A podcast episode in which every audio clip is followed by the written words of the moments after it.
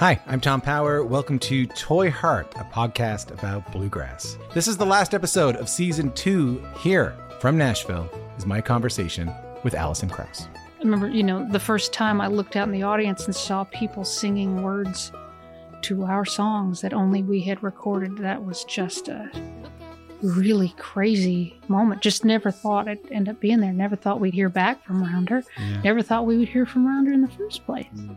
If this is your first time listening, you can hear full interviews with Jerry Douglas, Alison Brown, Bela Fleck, Larry Sparks, Jody Stecher, and so many more wherever you get your podcast.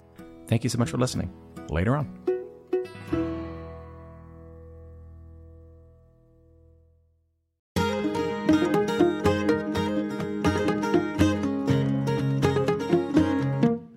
Hi, and welcome to Basic Folk, where we have honest conversations with folk musicians. It's me, Cindy Howes.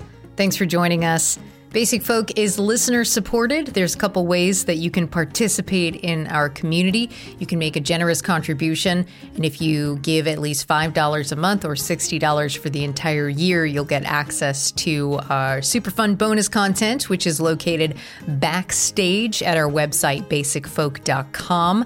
Uh, this month on Backstage, we have a friend hang with Maya de Vitry and Lizzie No. Lizzie's our guest host here on Basic Folk, and you can check out a preview of that in our regular podcast feed. It was pretty fun. We uh, talked about our favorite dog songs and our favorite songs in Spanish. Had a grand time. Uh, also, if you give $5 a month right now, you can get yourself a very cool handmade Basic Folk beanie that are hand knit by my mom, Pat Howes. You can find those at our website, basicfolk.com. You can sign up for our newsletter at our website, or you can follow us on social media at Basic Folk Pod on Instagram, Facebook, and Twitter. Basic Folk is very happy to be on the Bluegrass Situation Podcast Network. You can check out all of their fabulous podcasts wherever you find yours or at thebluegrasssituation.com. Today we are talking to Suze Slezak, one half of the extremely talented and thoughtful band David Wax Museum. Suze, along with her husband David, has been touring and performing their Mexican inspired Americana folk act since 2009. Along the way, the two got married, had a couple kids, and settled pretty finely into the pandemic with bi weekly and then weekly live streams. All the while, Suze has been living with her bipolar disorder, which has impacted her life in incredibly unbelievable ways. She's also been pretty vocal, especially lately, about how she interacted with her brain health, mental health, and treatment for both of those elements, which includes her intense journey with medications. Her Instagram is filled with brutally honest posts about the difficulty of finding meds that continuously help her stabilize her brain. On her new album, Our Wings May Be Featherless, Suze is addressing her life from the perspective of a person who's bipolar, a mother, a touring musician, and a creative person. She digs into the power of acceptance, traumatic birth, and grief. In our conversation, we talk about what a special musician she is and how she's been able to cultivate and keep a childlike wonder alive through her playing. This conversation is heavily rooted in Suze's journey with her bipolar disorder, and you'll learn a lot about her experience as she is very open. She addresses the choice to share her experiences publicly and how the sharing impacts her. About the album, she says, I hope that you'll also hear the way a song or any piece of art can transform haunting pain into sounds and rhythm, allowing it to finally diffuse. I have needed to make this record for a long time. The relief I feel that it's finally emerging into this physical realm for you to enjoy is immense. The new album, Our Wings May Be Featherless by Suze Slezak, is out now. We're going to take a listen to a song from the new record. Uh, this is Beautiful Mess, and then we'll get to our conversation with Suze Slezak on Basic Folk.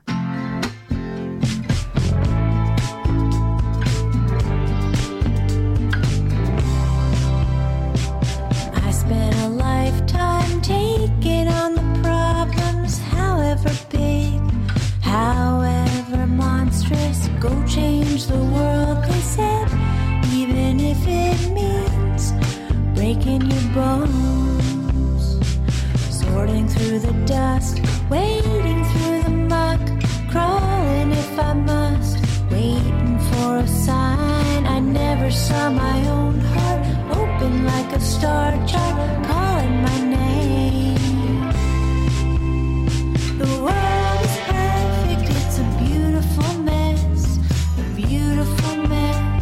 It's always been a mess. We're not gonna change it. Our job is to straighten, straighten out our own lives. I feel like I've been waiting my whole life to have this interview with you. Oh, that's so sweet. Thanks for being here. Ple- My pleasure. Thanks, Cindy, for having me. Uh, I I know you started music as a young child in Charlottesville, Virginia. Yeah, I, I grew up outside of town in a kind of a little town called Free Union, although it was just the countryside. My dad raised milk cows, kind of had a family homestead, and homeschooled my brothers and me. Like Holstein cows? No, just a couple Jersey cows. Oh, okay. like he'd milk one cow the, every day. The red ones? They're kind of reddish and have really creamy milk. Oh, nice. Nice. Were you helpful on the farm? No, no, it wasn't really it wasn't really my thing. Um, I mean, we would you know watch the cows being born if there were you know if the mom was calving, but and sometimes my dad would make us do things like one time I remember he made it my little brother and me um, pull out the horse nettle from a field because horse nettle's you know a yucky kind of weed, and I remember just thinking, oh, when I grow up, I'm going to tell my kids that my dad made me pull horse nettle out of a whole field. But mostly he did all the farming, though my little Oh, wow. brother loves it and is now a farmer himself. Um, so back to music, like surrounded by music, um, in your family and in your community, you grew up around old time bluegrass fiddle, traditional Irish, classical, and folk. Those are all a large part of your upbringing. So, how did the way that you grew up around music set you up for the musician that you are today? I don't think I ever would have thought I would quote unquote be a musician when I grew up because music was such a kind of a normal thing. It didn't feel special or didn't feel like something I'd want to study in college or um, or pursue in a formal way. But after um, I moved back to Boston after you know my own kind of personal um, meltdown in my young twenties, um, I I used music as kind of a way to build community and you know taking my fiddle to the Cantab in Boston and meeting meeting people through jams felt like this really normal way and natural way to meet people. Um, even though my friends then were like you know high, teenage boys into old time music and older men which is most of the old time community up there. Um, but it was it was such a music is such a way of bringing people together obviously and kind of cutting down barriers and um, you know having this other language that you can speak in. So i think it's a great way to, to meet friends. And you know i just i released a, a single called take me and i was a friend just commented on the video i posted oh Today you're- released it, today right? mhm. Yeah, And congrats. thanks. And she was mentioning like my piano form, and I had never seen myself play the piano, but I looked today and I thought, wow, those hands are so good at piano. And of course, I, you know, like took piano lessons since I was four through college religiously. And so I, you know, I have these skills that, that I built up as a kid and that my parents really encouraged me and my brothers to focus on. And so it, it feels so intrinsic to me that I think that certainly informs the musician I am now. Mm. Isn't that crazy? Like that happens to me sometimes when you know I've I've like read about some of your experience of how like the negative feedback inside your head can get so loud, but like to watch a video of yourself, you're like, oh, I can really play the piano. It's like so funny. So weird. And I think, yeah, I, I guess I think, um, you know, I'm around so many incredibly technically talented musicians that went to music school and are kind of like geniuses on, for example, piano. And so I think it's so easy to compare, of course, but then to hmm. just see, yeah, to see this, like watch these hands. And I don't really feel a lot of ownership of myself or body if that hmm. that might sound weird, but I guess I don't know. Seeing a picture of myself, I'm like, oh, that's a lovely looking person, but don't really feel connected to that person. And similarly, Yeah. watching these hands, I feel like a little bit watching from the outside in. Just it's so amazing to watch, but just to see anyone play, including this body that is so called me, um, it's pretty amazing to see people's skills and the movement of hands that have been practiced and rehearsed so long. You were homeschooled, you mentioned. Um, So, what did school look like, and how do you think it like helped shape your personality? Our main chore in the morning was to practice both of our instruments. So I would practice piano and violin every morning. And then we would sit at the dining room table and you know, I had two brothers, so we'd each do our math lesson, whatever level we were at. And my dad taught us Latin and French and a little Spanish, and we'd sit on the couch and read story after story he would read to us. But other than that, our formal schooling was not that strict, and we would just play outside for the rest of the day with a whole gang of homeschool kids who were lived close by. Hmm. So I think that a for the pandemic and b just to choose to be an artist and kind of not have a formal job. I feel like that came naturally to me. You know, I'm watching my kids when they're not in school kind of get up in the morning, kind of have to design your day and follow some sort of flow and have some sort of independence. And to me, that feels like such a gift to be able to give them now and to have had as a kid to kind of have to self motivate and self direct and have to figure out your own pleasure and your own um, your own fantasy world to live in because there's not that much else coming in when you're on your own. And I think that's a wonderful thing. Um, in talking about you and David as collaborators, hope it's okay to focus Yeah, on that a bit. Um, you were David's first female collaborator, at least that's what he told me. Um, and he said when we had our interview on the podcast, he said she knows how to support me. She's breathing with me. It's so synced up. I've learned so much because she's such a masterful harmonist. I'm a more sophisticated musician because of her. It's nice. Wow. Wow. Yeah, right?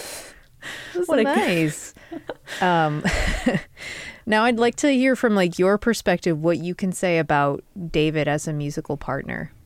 There's different ways to classify musicians, right? There's usually some sort of front person who's often a songwriter in our genre, right? Who's often a songwriter. And I think when you're a musician who doesn't feel like you have a kind of lead leading vocal voice, which I, I never I never thought my voice was anything to write home about. Um, so I sort of leaned into harmonies, and then I I hadn't done that much songwriting, and so to not be a front person and to be sort of a supporting musician, I think always is a little bit uh, rough on your head and ego, um, because the front person and the songwriter often get so much credit in a band, for good reason.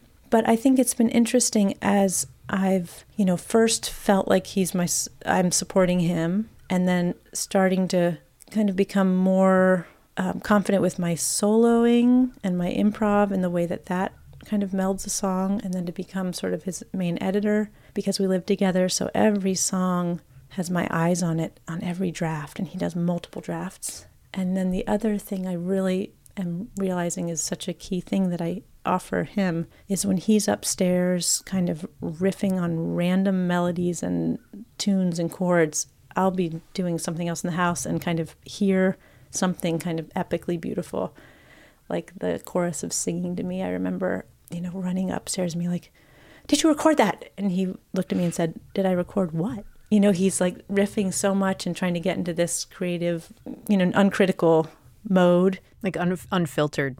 totally that i you know he didn't even know he'd sung this beautiful chorus of a song that will like change people's lives including mine um, so it's been so fun to sort of be like a i don't know like looking for gold in all the stones or something kind of being the person who's sifting everything he's doing not everything but you know when i'm in the house with an ear towards it um, and helping to find gems for him to work on so I guess I'm all this is to say, kind of starting to own what kind of cl- incredible collaboration it is, and that he couldn't have done all that he did without me, and that feels nice to feel like.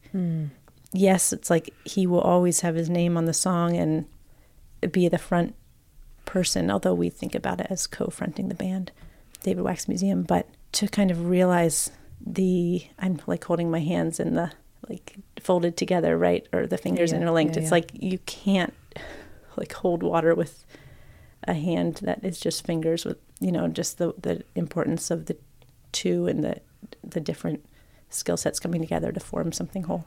Do you know Watch House, the band Watch House? we do. We love them. Are you have pals with yeah. them? hmm Yeah. So Andrew from Watch House Um, I actually asked him this question, Hmm. so that, um, there's a little bit of a setup here. Uh, in a lot of like female male duos, it's Mm-hmm. unusual for like the guy to have the lead vocals and for the female to be um, the backup player. So like when we were talking in our interview when I asked him this question, I couldn't think of another band like that. Then later, like he and I were actually like DMing about Mm-hmm. that particular topic, and I was like, "Duh, David Wax Museum," and Mm. he's like, "Ha, we're not alone." um, so I wanted, so he's like, "You should ask Emily." Who his is his partner Mm-hmm. and counterpart in Watch House? You should ask Emily this question, Mm. and I also wanted to put it to you as somebody mm. who's in like a, a a band where the the man is the lead and the woman is the backup. Mm. Like how have you reflected on gender roles in musical performances versus the realities of your band? So I- I think, you know, that's been such a journey too. You know, I think again at the when I was joking about going to these jam sessions and meeting like 20, you know, teenage boys and older men, I think, you know, for reasons that we all see, there are so many more male musicians um, who are performing publicly at least. And, you know, I think because I didn't have much confidence as a 20 something playing, um, I'd just been, you know, coming out of my own mental health crisis and just never thinking I would, I was actually a good musician or had anything to offer or didn't think my voice was good and didn't think I knew how to play my violin very well, etc. All these kind of silly young person stories. Um, so I think it felt okay and like the only thing I could do to be kind of just kind of back up and just in the you know backup band and whatever he sings I'll sing a harmony to, and and I guess I feel like as I've grown and as I as our partnership has developed as kind of the way I just was talking about I feel um, just so much more empowered up there on the stage and you know yes I'm o- I'm only ever the only woman on stage with our band and you know usually in the venue you get there and you're the only woman and in a recording session you're the only woman.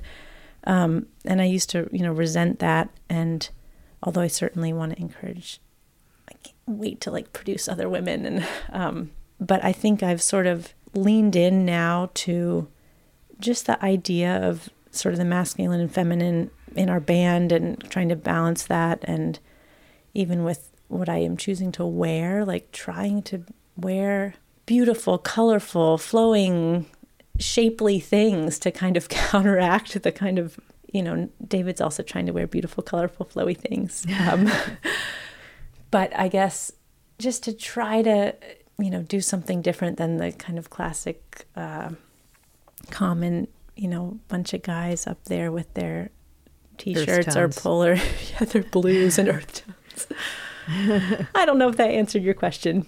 No, it was um it was good. Like I'm actually not even sure like exactly what I'm asking, so I'm I'm interested in whatever you have to react to that, you know, where it's like if there's ever kind of like a weird sexism reversal where you walk in and they just like assume that like you're the lead singer because you're the the Oh, lady. that's interesting i haven't had that and it's probably because the name of our band has david's name in it so i wonder if that's You can't miss it. Yeah, so I wonder if that sort of, if anything, we have to be like, Susan's kind of a co co fronter of this band, so can you turn up her mic?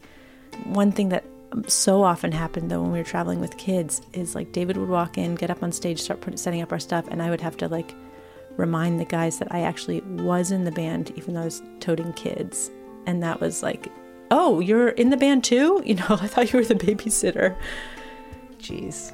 So that was never a nice moment.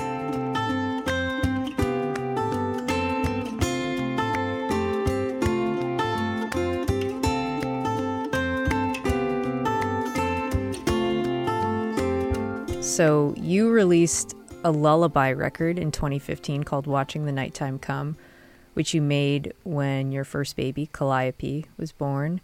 And in listening to the new album, Our Wings May Be Featherless, it is not a lullaby record, but there is like a childlike, playful quality to your vocals, which I've like always thought was one of your strongest qualities as a vocalist. Like you're hmm. kind of like fearless and that you'll make these like beautifully bizarre like vocalizations in David Wax Museum that some people like might not even think is a singer like it sounds like a keyboard or some kind of like weird sound effect thing. But all this to say is like, how do you approach your vocals and see that like childlike quality in your singing? It's funny you ask about sort of the childlike um, feeling of my voice and maybe the albums because I I honestly never feel like I'm much past 15, um, even though I just turned 40.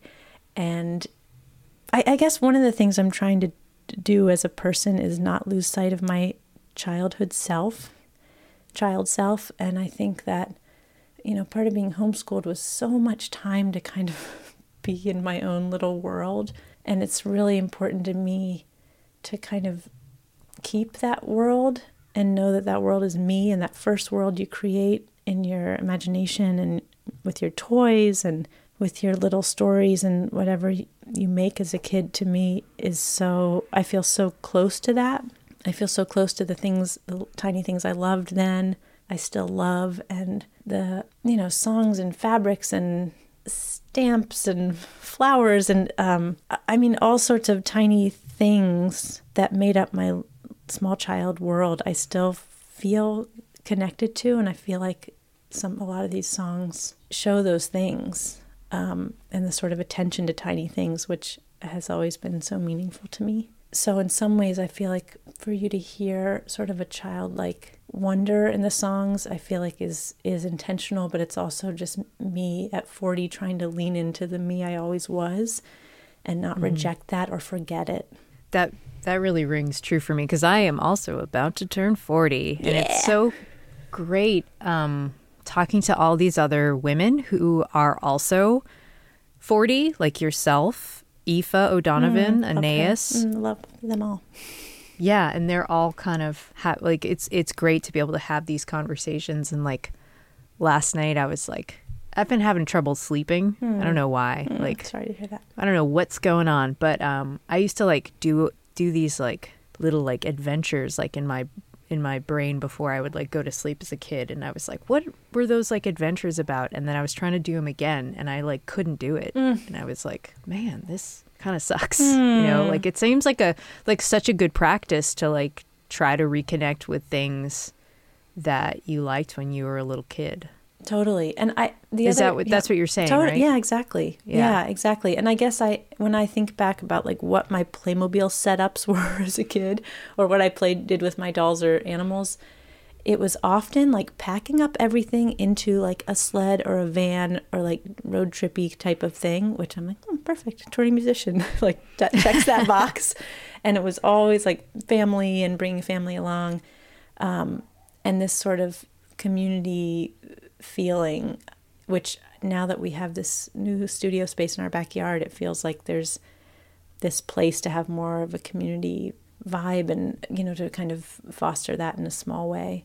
Um, so I feel like to me, like looking back at the things I loved as a kid is so helpful to like understand what I want to do now and what I want to focus on and you know, I know David like doesn't even quite remember what he did as a kid. He's like, well, I played some video games. I like these little like muscle men. Like, what a boy. but, um, but to me, that like keeping that link is really important. Yeah, I love that. How much are you willing to share about that moment in your early 20s before you arrived at the Cantab, your your breakdown? Well, I've been so public about it and I experienced my first mania as a young 20 something and so when you experience full blown mania, you get diagnosed as bipolar. And it felt, you know, so hard to get that kind of terrible diagnosis. I'd never even heard of it. And it's like one of the top two ranked worst mental illnesses in the history of mental illnesses or whatever it's kind of bipolar. ranked as. Yeah, bipolar and schizophrenia are sort of up there mm. as the kind of the top two hardest, maybe hardest to treat. Though I don't think ranking mental illness is even like a good thing to do or reasonable. so it sounds but, like a BuzzFeed listicle. Um, top 10. Um, in any case, it was really such a harsh uh, label to get. But on the other hand, I had been suffering so much from depression and didn't have any word for, for it. I had explained it away in all these ways. And so to get a word that helped me see that these are symptoms depressive symptoms are symptoms and you can I can like check every box of things that I went through. Mania is a symptom of a brain that's going too fast. And I was able to check off every box of what manic symptoms were. And that felt like a real gift. And I think that, I mean, I say that now, like 16 years later, right? But um, I do want to speak openly about it because it feels like such a personal thing when, like, the software of your body is dealing with a, an issue. But when you can really try to rem- remove yourself, and when I was kind of joking about not really feeling in my body, I feel like I'm also leaning into not being too stuck in my head and trying to really look at it for what it is and look at my thoughts as, as crazed as they are for what they are and um, to see what you're going through as symptomatic of a brain that's for some reason like gets really slow and depressed and then speeds up and gets manic you know often based on not getting enough sleep or other factors or i don't know why um, but being able to look at those from the outside is so healing and so illuminating. And I just, to talk about it makes me feel like, oh, people should talk about this. It's not that personal. Mm. I know when you're depressed, you think you're a lazy piece of shit, but it's actually your brain is like not letting you see that life is meaningful. It like makes you actually want to disappear rather than get better. And that's such a weird, terrible part of depression. It's like such a tricky, it's so tricky um, because it, mm. being in that brain state makes you feel like you don't even want to get better. And that's very problematic, as we know. So, currently, your identity is like rooted in several things outside of music. And one of the big ones is, of course, mental health awareness. Um, you just spoke of being diagnosed as bipolar and are pretty public about life with a bipolar brain um, in terms of like having the diagnosis and experiencing your first mania in your 20s. Can you talk about your experience with mental health as a kid and how your experience as a kid and now as an adult has impacted you the way you approach your own kids' mental health? Because I mean, it was not, you know, I knew we have like this certain person my parents would say is mentally ill, and it was sort of like a shameful thing. And, you know, I'd never really heard of manic depression or bipolar. I just hadn't I just wasn't aware. When I, I lost a friend to suicide when I was just 15, he was, uh, we were in 10th grade. And that was such a turning point for me to even open up this idea that the body can look okay, but the mind or the brain can not be okay. Um, but then, of course, I've had a whole lifetime of trying to, adult life of trying to understand that, like what suicide could possibly be and mean. And then with my own diagnosis, what what it means to to kind of see have the brain have to be inside a brain that is flailing and going in all different directions like way down way up and sort of everywhere in between.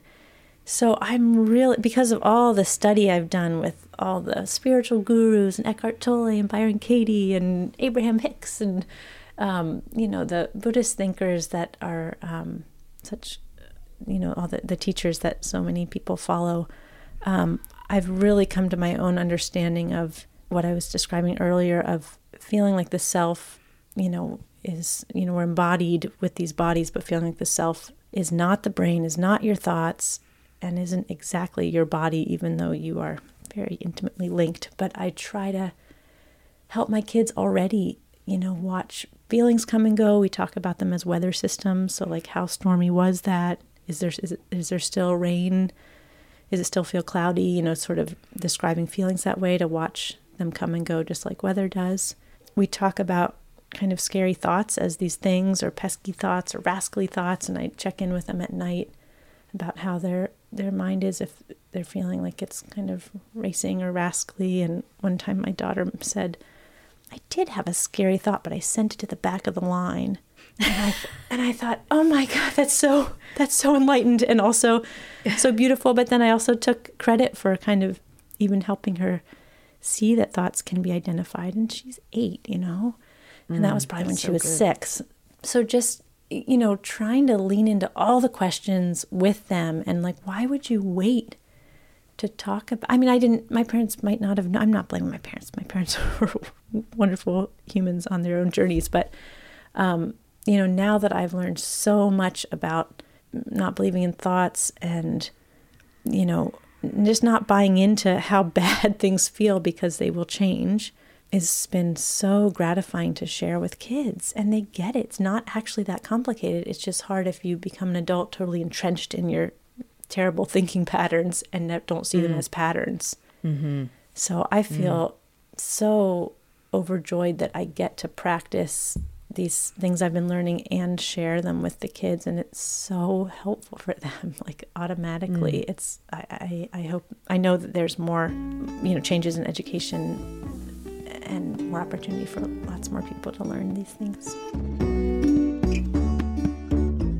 You know, you you were talking about how people should talk and people should share about um, what's going on with them in terms of mental mental health, and your Instagram is like really interesting to me. Like, it seems like there was like a shift in the way that you shared information and the way that you um, ran your Instagram. Um, like February 2021, you started posting more about your journey and struggles with mental health and they're very like honest and very long posts and i've noticed that like most of them are pictures of you like selfies where you have a particular look that seems pretty intentional um, can you talk about the the choice to share your experiences in that format the choice for your photos and what the sharing does for you Yeah, it's it's interesting you pinpoint that date. I rem, I don't remember when it was that I must have tried it once, right? I must have just taken a selfie, been feeling something. It was probably like a little bit hypomanic because I definitely don't feel like sharing anything when I'm depressed because it feels gross and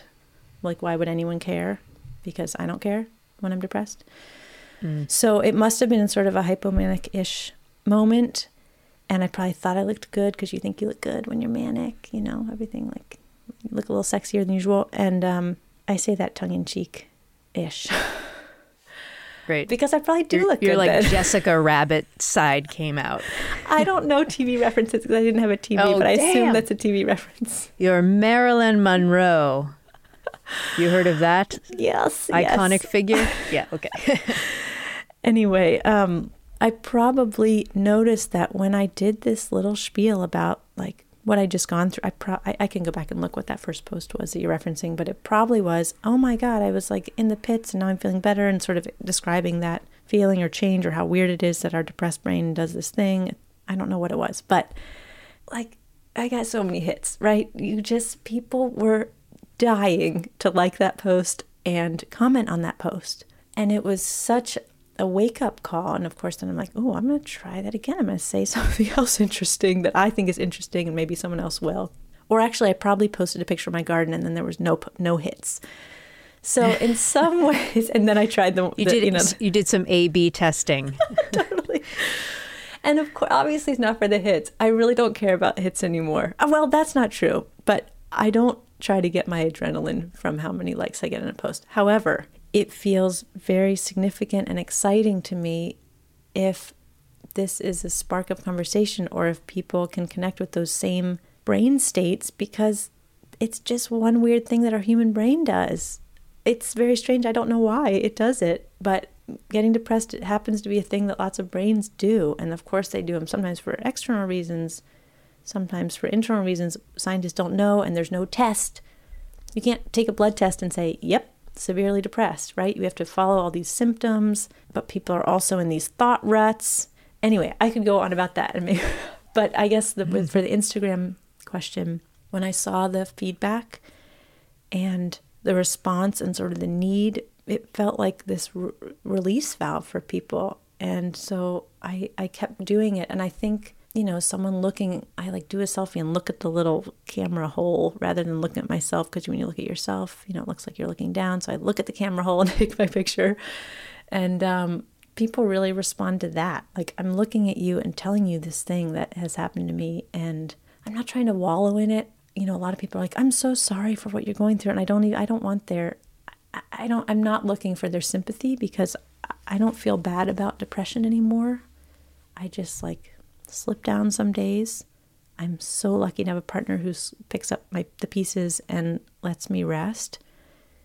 And then I come out of it.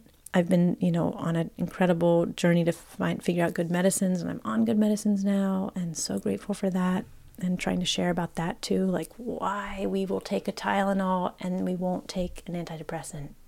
It's really mm. dumb and I've been there too and I feel like psychiatric meds, you know, feel gross or they feel weird or I might, you know, gain weight or lose my libido or something. You know, we've all these like things we say about why we shouldn't take. I won't be myself. But then you're like, are you yourself when you're depressed? Are you actually a stable weight when you're depressed? No, everyone's probably, you know, you're not wanting to eat or eating too much. Is your libido, libido great when you're depressed? No, it's not. So take an antidepressant. Like, why are you scared about that? Or making up these excuses for not trying it if you need it. Hmm. Um, you talk about mental health in terms of brain health and also your mind's health.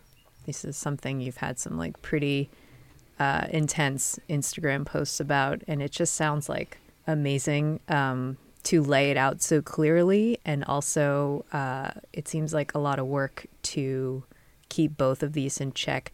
Can you define both of them and what your relationship has been to both of these practice and how you balance them each? Yeah, I I didn't really come to that understanding for myself until this year. I feel like I was able to articulate that. I think that, you know, your mind is this space that thoughts and emotions and it's what consciousness is, right? It's like the ability to see or feel or observe what's going on here because honestly, what is going on here? I have no idea. but whatever kind of the mind, you know, it's like we have all these strange words too that get conflated, but I think the mind is, you know, this space that all these things happen in. So, one thing that's happening is crazy thought patterns and like really mean to ourselves and mean to other thought patterns. And oh, just all the terrible thought patterns that we have that, you know, turn into beliefs and we believe them and we feel terrible when we think those thoughts and it affects our physical health. You know, you think this scary thought and you literally get an adrenaline buzz. You read the news, you get an adrenaline, but it's like very physical. Things that happen in the mind are very physical because they affect our, our physical selves. But I've really tried to decouple that from bipolar or, or from what's happening in my brain when it goes gets depressed or manic. And I believe that everyone needs to deal with their mind and their mental. Everyone needs to deal with their fearful thoughts. Everyone needs to deal with their anxious thoughts, their mean thoughts, their beliefs that they've had that are just really not helpful to them, right? So everyone needs to deal with their quote unquote mental health, if you want to call it that. But some people's brains also do weird things like cycle between depression and mania. Some people's brains slip very easily into addictive behaviors. Some people's brains, oh, they do all kinds of things. They have strokes, they get cancer, right? Brains do all kinds of things. I'm not taking medicine to deal with my mean thoughts, right? I have to do that no matter what. Mm-hmm. I will say it's very hard to deal with your mean thoughts if you're depressed because those two do go hand in hand. But less for me now. I don't now when I'm depressed, I really I don't get that mean or mad at myself as I used to or super pessimistic or deathly gross, right? I I really am starting to just like watch my brain slow down, my motivation goes my willingness to see people goes away. My interest in performing goes away. My will takes flight is this like phrase I've been thinking of. And then it comes back. So, but then I, but also when I'm going down to that place, I am way less. I, I go down the crazy thought patterns way less during that. And that's been such a helpful thing to like notice. You know, I had this wonderful friend say the sneaky spiral of hate or something, you know, and all of a sudden you like get on this thought pattern, you're just like, oh, you're going down because you're. Mm. Um, so I take medicines to help my brain not do those cycles.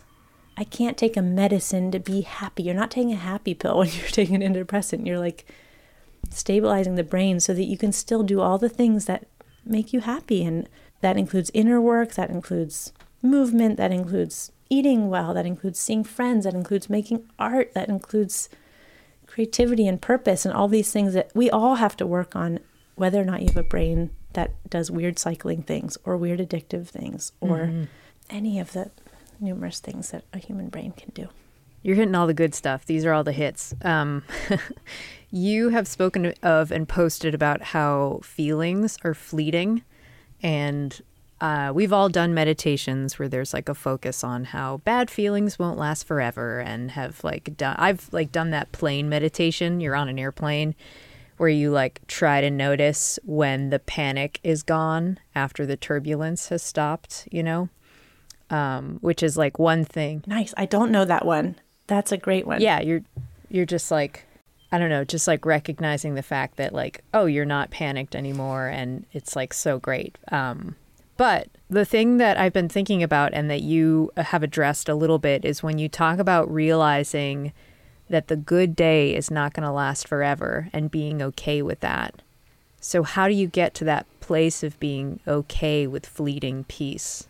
When I'm having a good day, I very I've taught myself and almost rarely think, "Oh God, but this is gonna might be the last one." I really don't think that because that's also like this very like depressing thought, right? So, and it's so fatalistic. So I I have said that thing actually because before I was on really nice stabilizing medicines, I would have no idea what the next day would be like. And that was even in 2021. Like I, I just sort of found this latest um, combo of of a mood stabilizer and antidepressant just last summer. So it's not, but it's like as soon as you get into a good day, you sort of like feel like, oh, this is my baseline. Like I can forget about the fact that I'm quote unquote bipolar or whatever, which is also kind of nice. I don't know. It's like nice amnesia.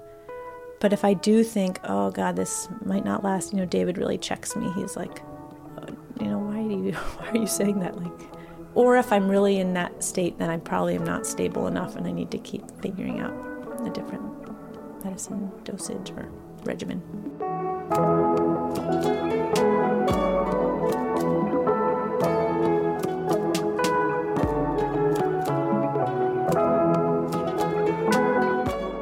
Something that you've touched upon in our conversation is acceptance, and the and I thought it would be fun to talk about the power of acceptance. This is kind of a, a long setup, but your song "Beautiful Mess" on the new album, it says it charts her journey from the depths of her bipolar disorder to an empowered acceptance of her own illness.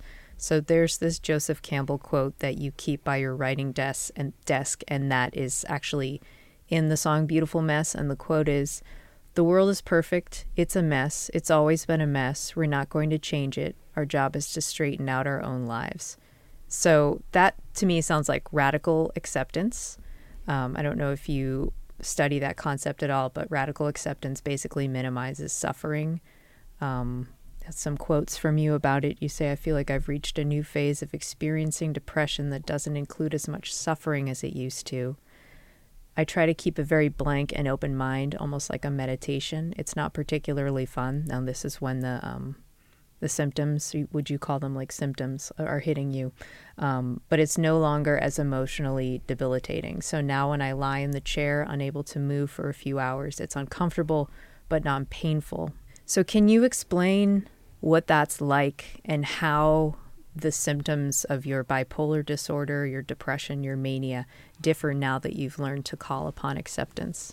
Yeah, I mean, I feel like I touched on that a bit, you know, with kind of describing like the, I feel my brain slowing down, motivation goes, I don't really feel like eating. I definitely don't feel like seeing anyone. I don't feel like doing anything anymore. You know, you sort of watch your will disappear. That's to me these like I have these red flags like, "Oh god, I don't want to see any. Oh, I can't go pick up my kid because then I'd have to see someone." You know, this kind of like these kind of common patterns that I see myself slipping into.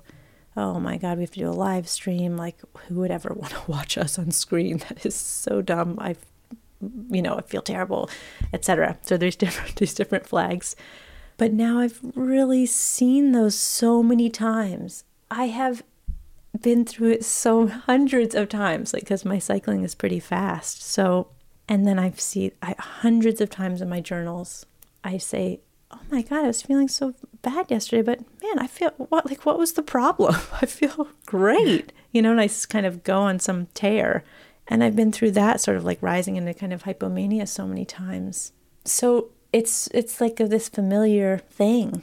I don't want to say it's like a pal. I feel like people have talked about depression as like this old friend. They're trying to befriend things, right? But uh, it's become so normalized, even though I'm tricked by it every time, still. Almost every time, I'm like, God, why was I thinking my life was so good? I suck, right? You kind of go, and then you're like, oh, wait a second, wait a second. Not true. um, and same with the hypomania is so interesting because it promotes creativity. For, for me, you know, often the mania is not that extreme, so it's still in this sort of like fun realm, although it also can carry a lot of anxiety. But I want to write all of a sudden. I want to write for hours. I do have songs come to me. I do have, you know, get so much done and have so much flow potential and you know, I don't I don't want to pretend like that's not real just because it's in this kind of manic box, right? Because then it's like throwing out the baby with the bathwater or something. It's like, well, I, I don't know, to sort of give up on the beauty of that also doesn't make sense. However, the trouble with treating bipolar disorder is that because the manic side can be fun, it's like people don't want to give it up, and so they don't want to take meds. And maybe I've found this medical regimen now that allows me to have little bits of mania and little bits of depression, and maybe I'm settling for that because it's so mild. And you're okay with that? It's so mild Yeah. compared to the past, and maybe it's in a normal. Maybe everybody has like a needs a rest day, and calling it you know deep rest instead of depressed, and kind of trying to like flip that a little bit.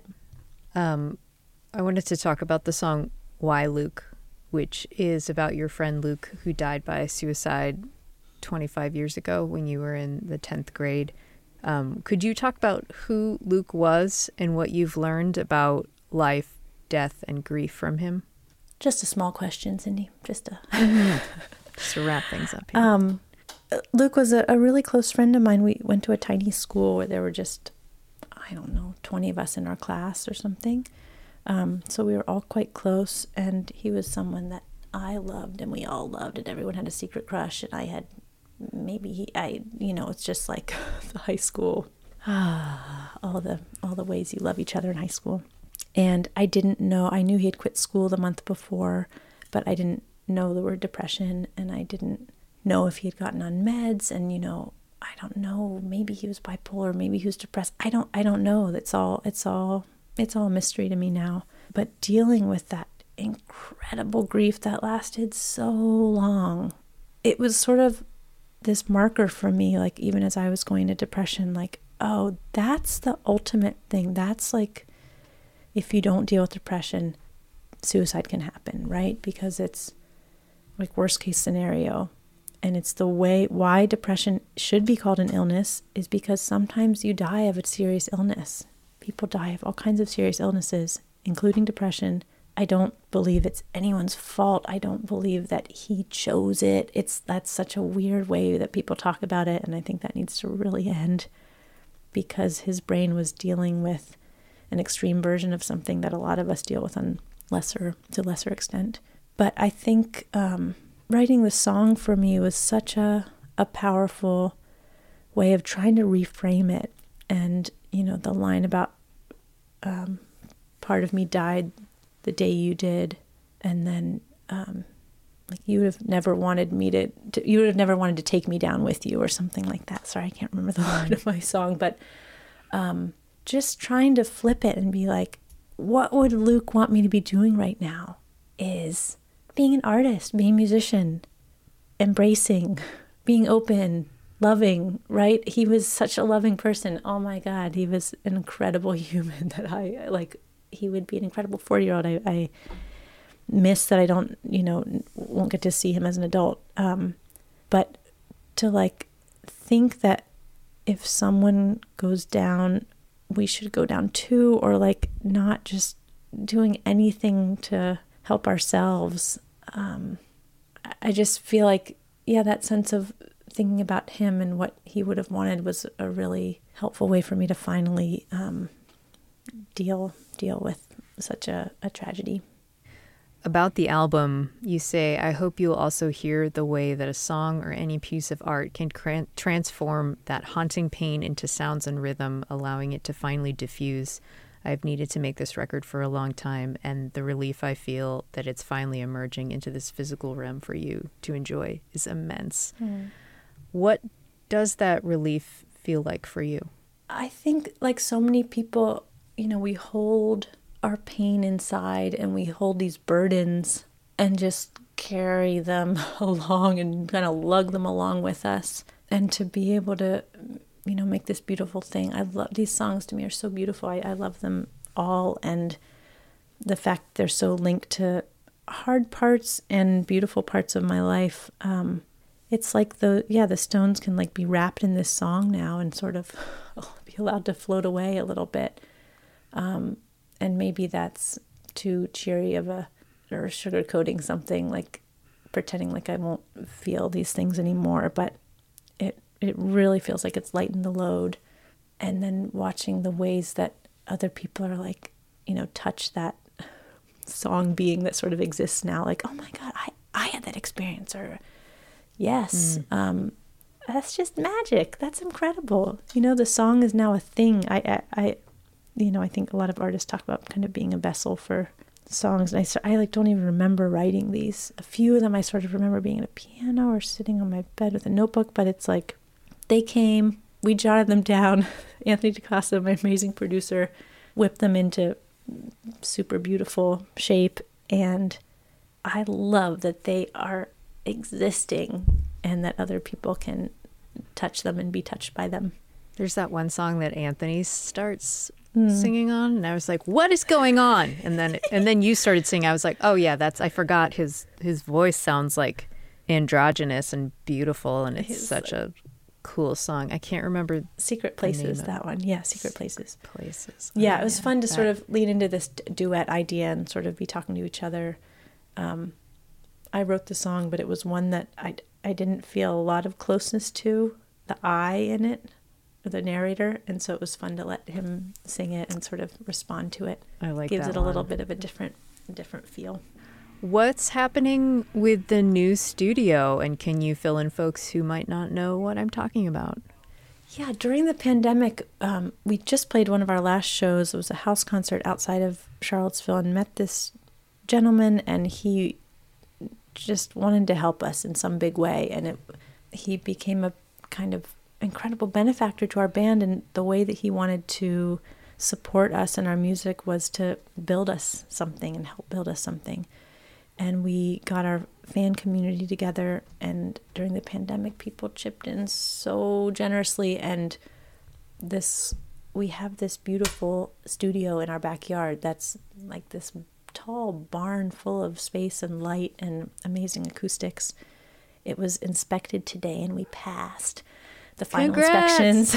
So there's just a few final things that need to be done um, before we can move in and start using it for all kinds of creativity. I it was designed originally as a recording studio, but once we saw what it's actually like, it's almost like Levon Helm's barn in Woodstock, but it's smaller, like a mini version of that. Yeah. But there's a balcony that people can sit on to watch music, and I think it can Baby be part of a it's a baby barn. Love it. um, you know, part part recording studio, but part small venue or creativity space. I don't. It's it's really. I mean, it's just so beyond what I could have even wished for. Um, but I feel like David and I did like jokingly when we were 29 or something, be like, oh, why isn't there just someone who would just want to build us a recording studio or something? And of course, I mean, not of course, but luckily, years, decade plus later, something like that just happened. So oh, That's so awesome. it's really like an open slate, blank slate right now in terms of what it will bring to us. But I think lots of amazing things will be able to happen there. Great. All right, Suze, let's do the lightning round. Okay. You ready for it? I, I didn't know there. Okay, yeah, I'm ready. I'm ready. Yeah, you're ready. Okay. Um, what was the first song you learned on the piano? Probably something Suzuki like Lightly Row. Lightly Row, Lightly Row, dee dee dee dee dee dee dee. What is your karaoke song? I am too embarrassed to sing karaoke. I would rather do almost anything than sing karaoke. Wow. Okay. Uh, dogs or cats or something else? I don't like dogs, and I don't. I say it, try not to say it publicly because it's a shameful part of me. I don't either like. I don't like Wow. cats either. What happened? I know David's allergic. Yes, and I grew up on a farm with dogs and cats. I don't know. I don't know, but I, I try not to say it too much. But I just did. Do you like any animal? I like farm animals, wild animals, all kinds of animals, birds, fish. I like all the animals. Just not man's best friend. Except dogs and cats. I don't like pets. I like and I like outdoor animals. How convenient that you and David have found each other because I feel like that was his answer verbatim in the lightning round. He's heard me say that probably. Okay, who is your first celebrity crush? Gillian Welch. Um, aside from David Wax, who is the nicest musician you've ever met? Rhett Miller. What is the first album you bought with your own money? Gillian Welch. Which one? Um, Orphan Girl. Good one. Is that um? Eighth grade. Eighth grade or ninth Yeah. grade or something. What a good first album. What was your first concert?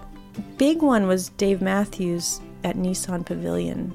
I drove up with two really cool boys, and their well, their mom drove us. And it was like seventh grade. Then I got to sleep over at their mm. house. It was pretty exciting. Whoa! I mean, they were in their bedroom, and I was in the I was in the den or uh. something. But Flying or invisibility? flying, no, hmm. uh, yes, flying. Flying. Okay. David chose invisibility, by the way. I'm not talking hmm. about that. Uh, Star Trek or Star Wars? I don't watch TV. I don't really know much about either. Okay. Uh, what about Lord of the Rings or Narnia? Oh, fantasy. Um, Little House on the Prairie. Little okay, House on uh, the Prairie, or Highway to Heaven. I don't know wait, that that's one. also TV. Oh, that's But throw me some books. okay. Wait. Oh, here we go. Okay. Rebecca of Sunnybrook Farm or Little House on the Little Prairie. Little House on the Prairie all the way. You're just waiting for me to offer a different alternative, and you were going to go with that anyways. Okay. This is the last one. It's not a TV reference. Where is the most beautiful place you've ever visited? My own heart. Oh, God. I mean, because you can go That's a anywhere in there. You can go anywhere. I can't argue with Was that Was that. cheesy? That was a cheesy ending. No. Uh, It's no, all I think in it was good. It's just all in my fantasy world. Except you hate fantasy. Fantasy. Good point. novels. Cindy, Yes. You got me there. Thank you. Suze, thank you so much. This has been a really great conversation. A lot, a lot about mental health, but um, I'm, I'm really happy that you're being so vocal about what's happened to you and what's going on with you. And um, this new record, I think, is going to help a lot of people. So thank you. Mm, thanks, Cindy. So nice to see you and chatting.